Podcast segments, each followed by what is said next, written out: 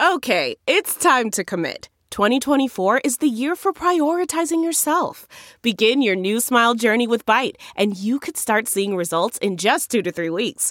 Just order your at home impression kit today for only $14.95 at Byte.com. Byte Clear aligners are doctor directed and delivered to your door. Treatment costs thousands less than braces. Plus, they offer financing options, accept eligible insurance, and you can pay with your HSA FSA. Get 80% off your impression kit when you use code WONDERY at Byte.com. That's B-Y-T-E dot com. Start your confidence journey today with Byte. Sherlock Holmes and the curious case of several million Chinese fans. How Holmes came to China and a run-in with the Beijing Sherlock Holmes Society. By Paul French. First published in the Los Angeles Review of Books China Channel. Read by Paul French. China's long love affair with England's greatest consulting detective is a mystery worth solving.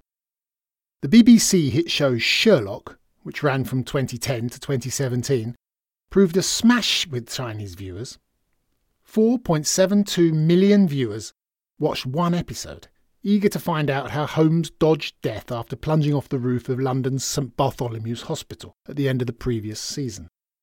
Weibo was filled with chatter about the show by fans of Curly Fu, and Peanut, the nicknames given by Chinese fans to Holmes and Watson, because they sound like the Chinese pronunciation of their names. The often lumbering behemoth of the BBC indeed showed itself rather fleet of foot in China. Faced with the case of the pirate DVD seller and the mystery of the illegal download site, Auntie B performed a shrewd deduction of its own by licensing Sherlock, with official Chinese subtitles, to Youku, a Chinese video streaming site, which screened it just hours after its British airtime. Had they waited even a few hours more, they knew the illegal downloads and bootleg DVDs would have hit the streets. But why not make it available in China at the same time it aired in Britain? Unlike a good detective mystery, China's TV bosses don't like surprise endings. The censors have to check for any anti China content. This was a big issue in the first episode of season 3. Holmes returns from the dead, and as any good Sherlockian knows, he spent the years after his tumble over the Reichenbach Falls in the contentious region of Tibet. Holmes mania is not new to China, however. Sherlock Holmes was first introduced to Chinese readers in 1896, with translations of four stories appearing in Current Affairs newspaper. So popular were they with readers that in 1916 the Zhonghua Book Company published the complete stories of Sherlock Holmes, featuring 44 stories that rendered Conan Doyle's prose into classical Chinese. Holmes was a hit. Late 19th century English logical reasoning was popular with the early 20th century Chinese government's desire to encourage more empirical investigation of issues, given that the country had in 1911 changed from dynastic to republican rule. Conan Doyle's characters moved to the screen too when director Li Ping-chan directed and starred in The Casebook of Sherlock Holmes in 1931, which swapped London for Shanghai as a setting but featured a lot of pensive thinking and logical deduction. In the 1920s and 30s, Holmes was reinvented, copied, and adapted in various ways.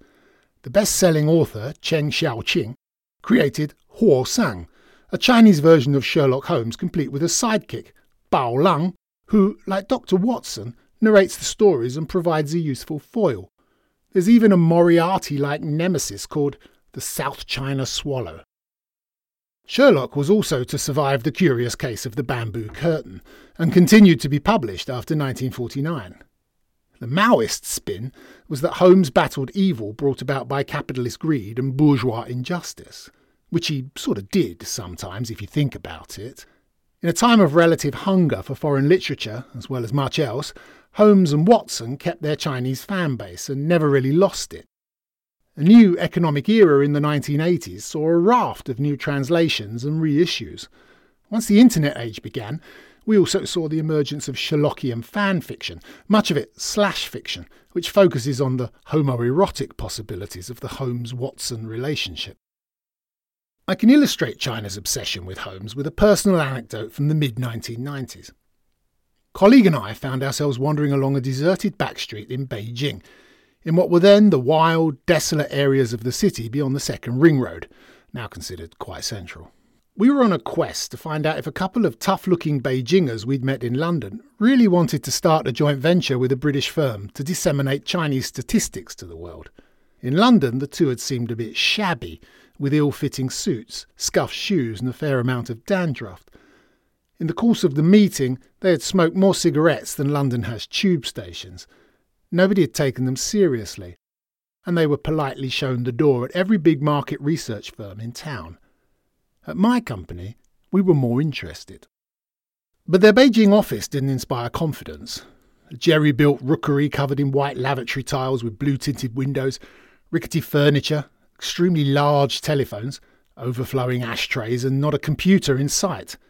To cut a long story short, we did a sort of deal and then retired to a restaurant to seal our new shaky partnership. The place served Tibetan food, and after all the talk of percentage splits, royalties, and company formation details, we entered the dangerous waters of small talk. We got off to a bad start by mentioning Tibet. The Chinese were ready for that and countered with British policy, as it then was, in Northern Ireland. We changed tack. Soccer. Our new Chinese best friends were all Crystal Palace fans, a British football team based in South London that had signed a Chinese player at the time and so had a disproportionately large number of Beijing fans. That kept us going for a bit, but not all that long. Soccer trivia exhausted, things picked up when one of their party, a jovial man who looked more like he'd come to fit you a new water boiler than one of China's chief statisticians, leaned across the table and informed us that he was the chairman of the Beijing Sherlock Holmes Society. Everyone at the table nodded effusively, as if he'd announced he was China's new ambassador to the United Kingdom. As former English schoolboys, we felt that at last we were on safe ground. Holmes, Watson, Mrs. Hudson, and Victorian crime solving. What didn't we know about England's greatest consulting detective, the good doctor, and the canon of Conan Doyle? Uh, quite a lot, as it turned out. The guy was a Holmes genius. Every story, character, and detail memorised. To be honest, he didn't seem altogether clear that Holmes was actually fictional. But he was sad.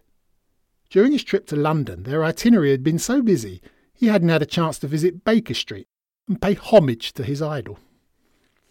On a trip back to London a couple of months later, I stopped by the rather tacky Sherlock Holmes gift shop on Baker Street and picked up a bag of Sherlockian, as Holmes fans are known, souvenirs keyrings, fridge magnets, and a mouse pad with a picture of a deerstalker hat on it.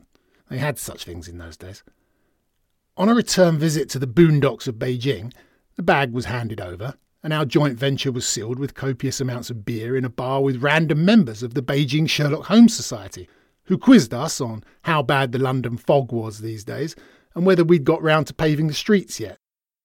It worked far better and was a hell of a lot cheaper than a Rolex and a Mont Blanc pen.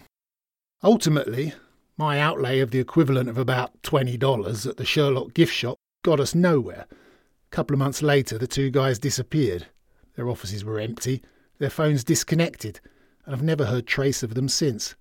Still, I like to think that Sherlock Holmes mouse mat still gets a bit of use, and that my business partner of about 15 minutes was tuning into Youku to watch Curly Fu and Peanut.